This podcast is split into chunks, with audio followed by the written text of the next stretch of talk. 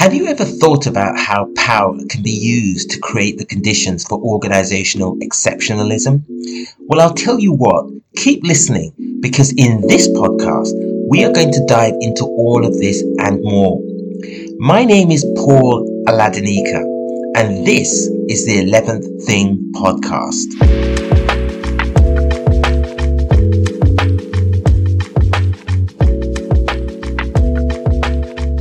Welcome to episode two of this podcast, which focuses on the six organizational power principles. If you've not had the opportunity to listen to episode one of the series, which focused on the five cultures of organizational exceptionalism, I strongly recommend that you, you do that. Uh, but then again, I would. Anyway, for this episode, first I'm going to provide some context by describing what power is and why you should care about it in your organizations. Then I'm going to touch on how power works in an organizational setting. I think you'll find that really interesting, actually, because I'm going to be challenging some of the common perceptions about organizational power when I when I describe that. Uh, then I'm going to cover how power can be effectively harnessed to create the conditions for organizational exceptionalism. So these are essentially the six organizational power principles. And finally, I'm going to round off with some key takeaways for you, which hopefully you'll find useful, uh, whether you're a frontline worker or a manager or an organizational executive. And I'm sure all three of these groups listen to the podcast. Okay, so let's uh, let's start with, with power. You know, what is power? Well, the Oxford Dictionary describes power as the ability or capacity to do something or act in a particular way. So it gives an example of the power of speech as a case in point. And it also describes it as the capacity or ability to direct or influence the behavior of others or the course of events. And here it gives an example of a political process that offers people power over their own lives. And I think there's a perfectly generic definition of power, and I'm happy to go with that in the generic sense. But what about in an organizational context? I mean, what is power? Well, here's my take. I think in any organization, power is whatever is allowed to become powerful. So it's whatever motivates or demotivates employees in the workforce, whatever encourages or discourages them, whatever causes you to be inspired or indeed indifferent, that has power. So just think about it. If you come to work and you work with a group of colleagues that you really enjoy working with, and you find that your interaction with them on a daily basis really propels and increases your productivity level, there's power in that relationship. There is something about your interaction with them that generates this power, which encourages and motivates you to perform even better. And likewise, if you're working with a group of people that just seems to sap that energy out of you, well, that relationship also has power. So power has quite a dynamic quality to it. So think about it. You know, nothing happens in an organization without power. You know, leaders are not developed, workforce capacity is not effectively utilized, investment cannot be maximized, objectives cannot be achieved. Power is truly all-encompassing. At its best, it can be used to achieve anything, and at its worst, it can be used to destroy everything. We'll touch on some of the dynamics of power further on. So a bit more on the context, a few other points to contextualize what power is and to get you thinking about where it is or isn't in your organizations. So the first the first point I just want to make about this sort of additional contextual framework is that organizational power is often thought about, and I certainly have sort of thought about it this way myself, as an inverted pyramid. So you think about an upside down pyramid. The traditional view of power is that most power in an organization is at the top. So again, you think of an upside down pyramid, you think of all of the power at the top and less power at the bottom. Actually, that's not true. Power in organizations, I would think about it in the context of an upright pyramid. An organization's true power is its massively untapped social resource, which is based on the quality of relationships. So if you think about social power in an organization, it's the quality of relationships, the trust, the competence that exists between colleagues. And, and again, now think of an upright pyramid, because most of an organization's social power is at the bottom of the pyramid, not the top. So that's how I think about power. I think about it as an upright pyramid with the greater share of the power at the bottom. So that's where social power is. It's not at the top. At the top is hierarchical power, but we'll touch on that in just a moment. So, however, across organizations, the social structure mechanisms of power are either not well understood or not well developed. But the fact that something is underdeveloped doesn't mean that it does not exist. Social power, when I think about it, is not the power to instruct or direct, but rather the power to get things done. So again, think about if you're given an instruction or a direction, think about how you respond to that, and think about how much more productively you perform when the quality of relationships that you have with the people that you work with or the people that supervise you is really good. What happens? You feel much more motivated, you feel much more energized, and you feel much more productive.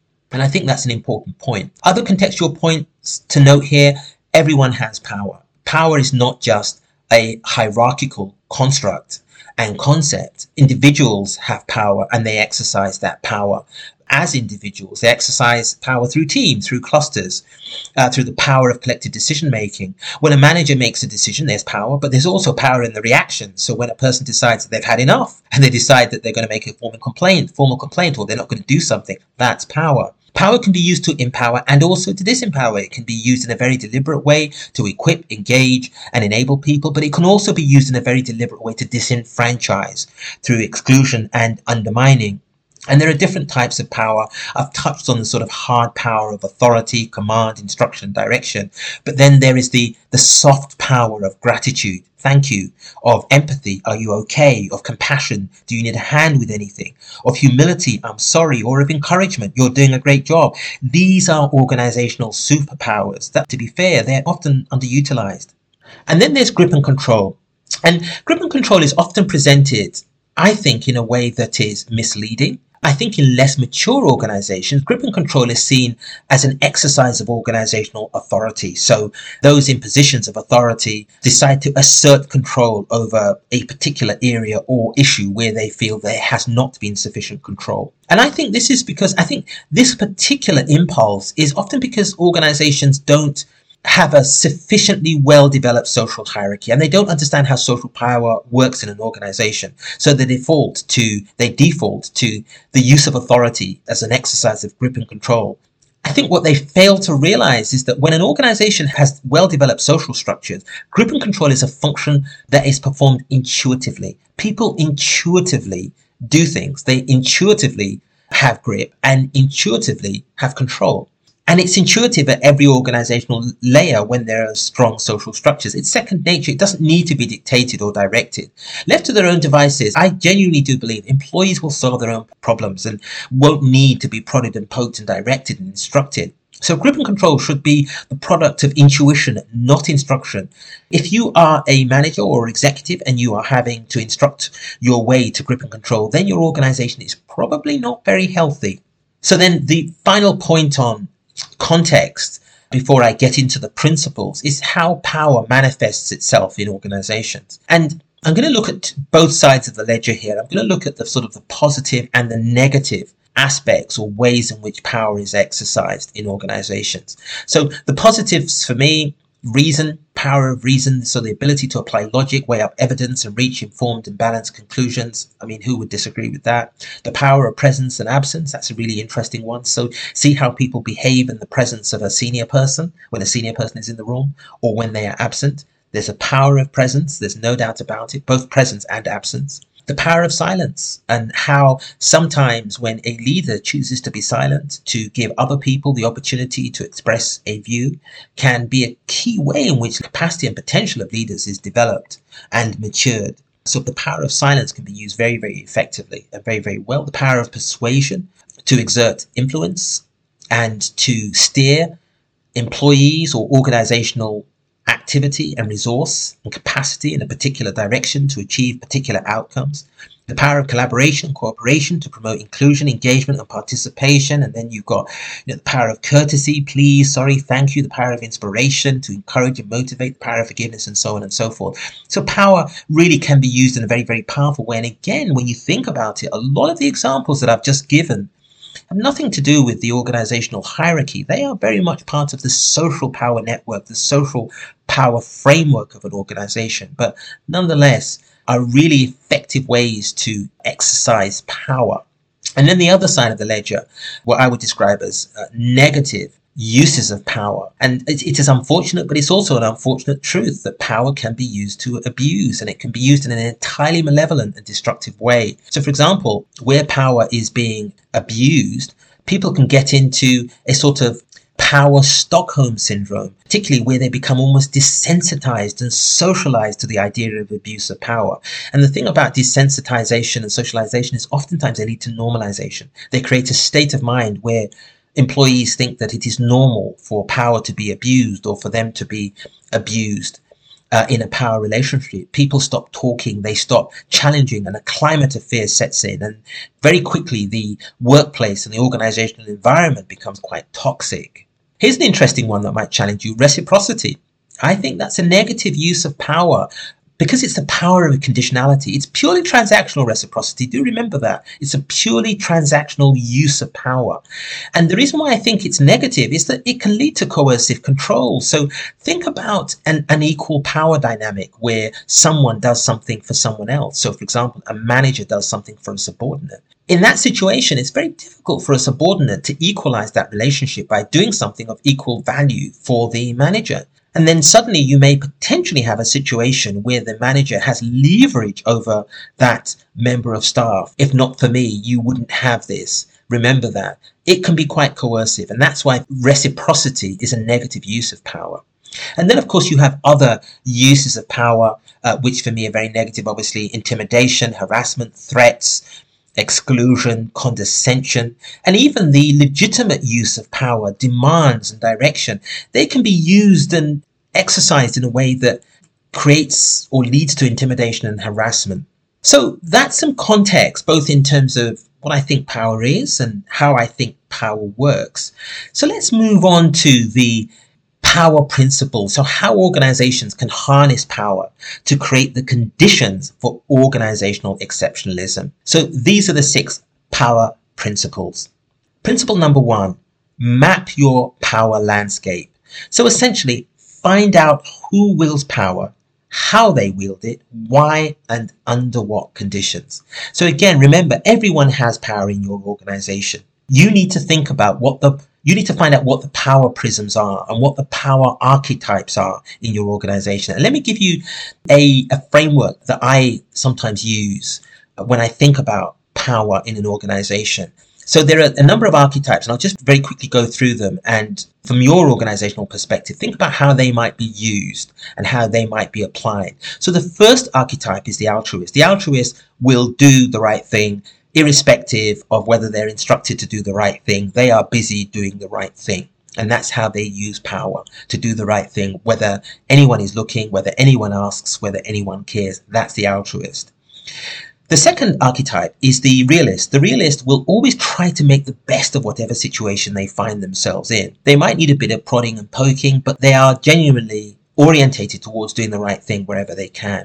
The third archetype is the idealist. The idealist is a peddler of possibilities. They think the right thing. They believe the right thing. They're not always doing the right thing, but they know it's the right thing to do, and they talk the talk, that's for sure. Don't always walk the walk. Then you get into the pragmatist. That's the fourth archetype. The pragmatist will always weigh and measure risks and consequences for themselves and those closest to them. They're constantly weighing things up and making the determination as to whether they should or whether they shouldn't. How will they be positioned? What might be best for them? What might the consequences be for them? And then, of course, you've got the pessimist. And the pessimist exercises will, will exercise power purely through the prism of dissent and obstruction. And the key for every organization is to see how and to what extent you might be able to shift individuals in each of those archetypal constructs upwards. So in an ideal world, you want everyone in your organization to be an altruist. Now, obviously, that's not necessarily possible, but you certainly don't want to have the majority of the people in your organization being pessimistic and using their power in a pessimistic way, because then you have a real problem. That is real organizational toxicity. You may want to use these archetypes, as I mentioned, to see how your organization might be able to use power in a much more dynamic and effective way. And it, and it certainly, as I said, I, I've sometimes used this as a prism for assessing and evaluating how power is used in an organization. Again, this is about understanding how it works, why it works, where it works, and when it works. The key thing is that you cannot rewire the power circuitry of your organization if you don't know the answers to these questions. Okay, the second power principle, understand your power climate. So what are the existing social norms? behaviors, attitudes, customs, conventions as they relate to power. If you don't know, then find out, because that is your baseline. Have honest discussions with within your organization to better understand what you do well and what you don't do so well and what you can do better. Self-awareness is the first step on the road to self-improvement. If you do not even recognize what is wrong or right, how will you know where you can improve? You also need to think about the kind of organization you are. Are you a cooperative, collaborative organization, or a compliance and consequence-driven organization? And again, think about it in a very linear way. Organizations where people choose to cooperate and collaborate are less demanding in terms of managerial effort, the investment of managerial time, effort, and energy. Organizations are quite compliance driven. Well, think about compliance. Compliance is about instruction and direction. That is quite managerially intensive. It's, it's quite high maintenance in terms of managerial time. And of course, organizations that are consequence driven, that is you constantly find yourself having to performance manage individuals or take them through performance management processes, they are massively time intensive in terms of supervisory and management time. So you know, you think about it, cooperation is, is sort of high social power because people do the right thing. Compliance is high hierarchical and directive power, and consequence is the highest level of hierarchical and directive power in terms of the demands on managerial time. But yeah, think about your organizations in terms of the power climate. What is the power climate? What kind of an organization are we? What shape are we? And what sort of demands do we make of managerial time? And also, how effectively do we utilize the social power in the context of being a cooperative organization? So the third power principle, with those holding hierarchical power, do not assume that because they have it, that they know how to use it. As someone who has worked in a number of different sectors, I've worked in the voluntary sector, I've worked in the private sector, I've worked in the public sector. So I've worked across multiple sectors in various organizations. You can't simply assume that because people have power that they know how to use it. Don't assume it. And I think if you do assume it, that may be your first mistake, but it may also turn out to be your last mistake. Teach managers how to use power. And it, it is a shame. In many ways, it's not just a shame, it's also quite extraordinary. The idea that people promoted into positions of seniority may not know how to use power. It's actually very true. And I'm sure many people listening into this podcast will probably recognize someone in your organization. You think, yeah, actually, that person probably doesn't know what power is for. Power is there to lift people up. It is not there to subjugate them. Again, don't assume that people know how to use power. Put in place programs, development programs that will support them to use power effectively and produce the best outcomes for employees. And if you're producing the best outcomes for your employees, your employees will be working just as hard to produce the best outcomes for your customers. Principle number four. Confront the power rangers in your organization. How power is exercised in an organization is a reflection of that organization. Don't be afraid to challenge bad practice. Once you know what power is, what it is not, and how you want to harness it, you will need to have some difficult conversations with organizational outliers, so managers and people in positions of authority that are exercising power in an abusive way. Practices need to be addressed and corrected. I often describe it this way. In the context of power, organizations need to eliminate good practice by creating common practice. Good practice is relative. The only reason why you have good practice is because there's bad practice. You wouldn't have good practice if, if you didn't have bad practice. So you need to eliminate good practice by creating a framework of common practice. And there may be people in your organizations who do not know the difference between lordship and leadership, and they need to be taught. They need to be taught. And if people in your organization won't come into line and operate within the framework that you have established, then you need to think about whether or not they are suitable for the positions that you have put them in. I think of power, again, a bit like a box of matches. You know, power can be used to light the cooker and make dinner, or it can be used to burn the house down. You know, you need to choose which one works best for you. Principle number five, never ever allow it to be concentrated. So never allow power to be concentrated in the hands of a few. What you concentrate in the hands of a few will ultimately be to the detriment of the many. And I think it's an important point to, to bear in mind. Expect and demand that there is a routine of delegation to the lowest and most appropriate level in your organization. And just to sort of clarify, I am not suggesting that you give the keys to the treasury to the accountancy apprentice. But I am suggesting that you invite the accountancy apprentice to meetings so that they can understand that with power comes responsibility. And that's how you lay the groundwork for delegation, redistribution, dispersal, dissipation, and reassignment of power. That's how you do it. And principle number six, cultivate but do not control power. So cultivate but do not control power. Where is your organization on the power spectrum? Are you on the cultivate end of the spectrum, or are you on the control end of the spectrum? You don't need to be on the control end. You need to be cultivating power. Stimulate, don't stifle. Encourage employees to use power in certain ways. Make the case, win the argument, have the discussions. Power is a fact of organizational existence. Attempting to control it is an act of organizational weakness. Put in the hard miles to get the best results.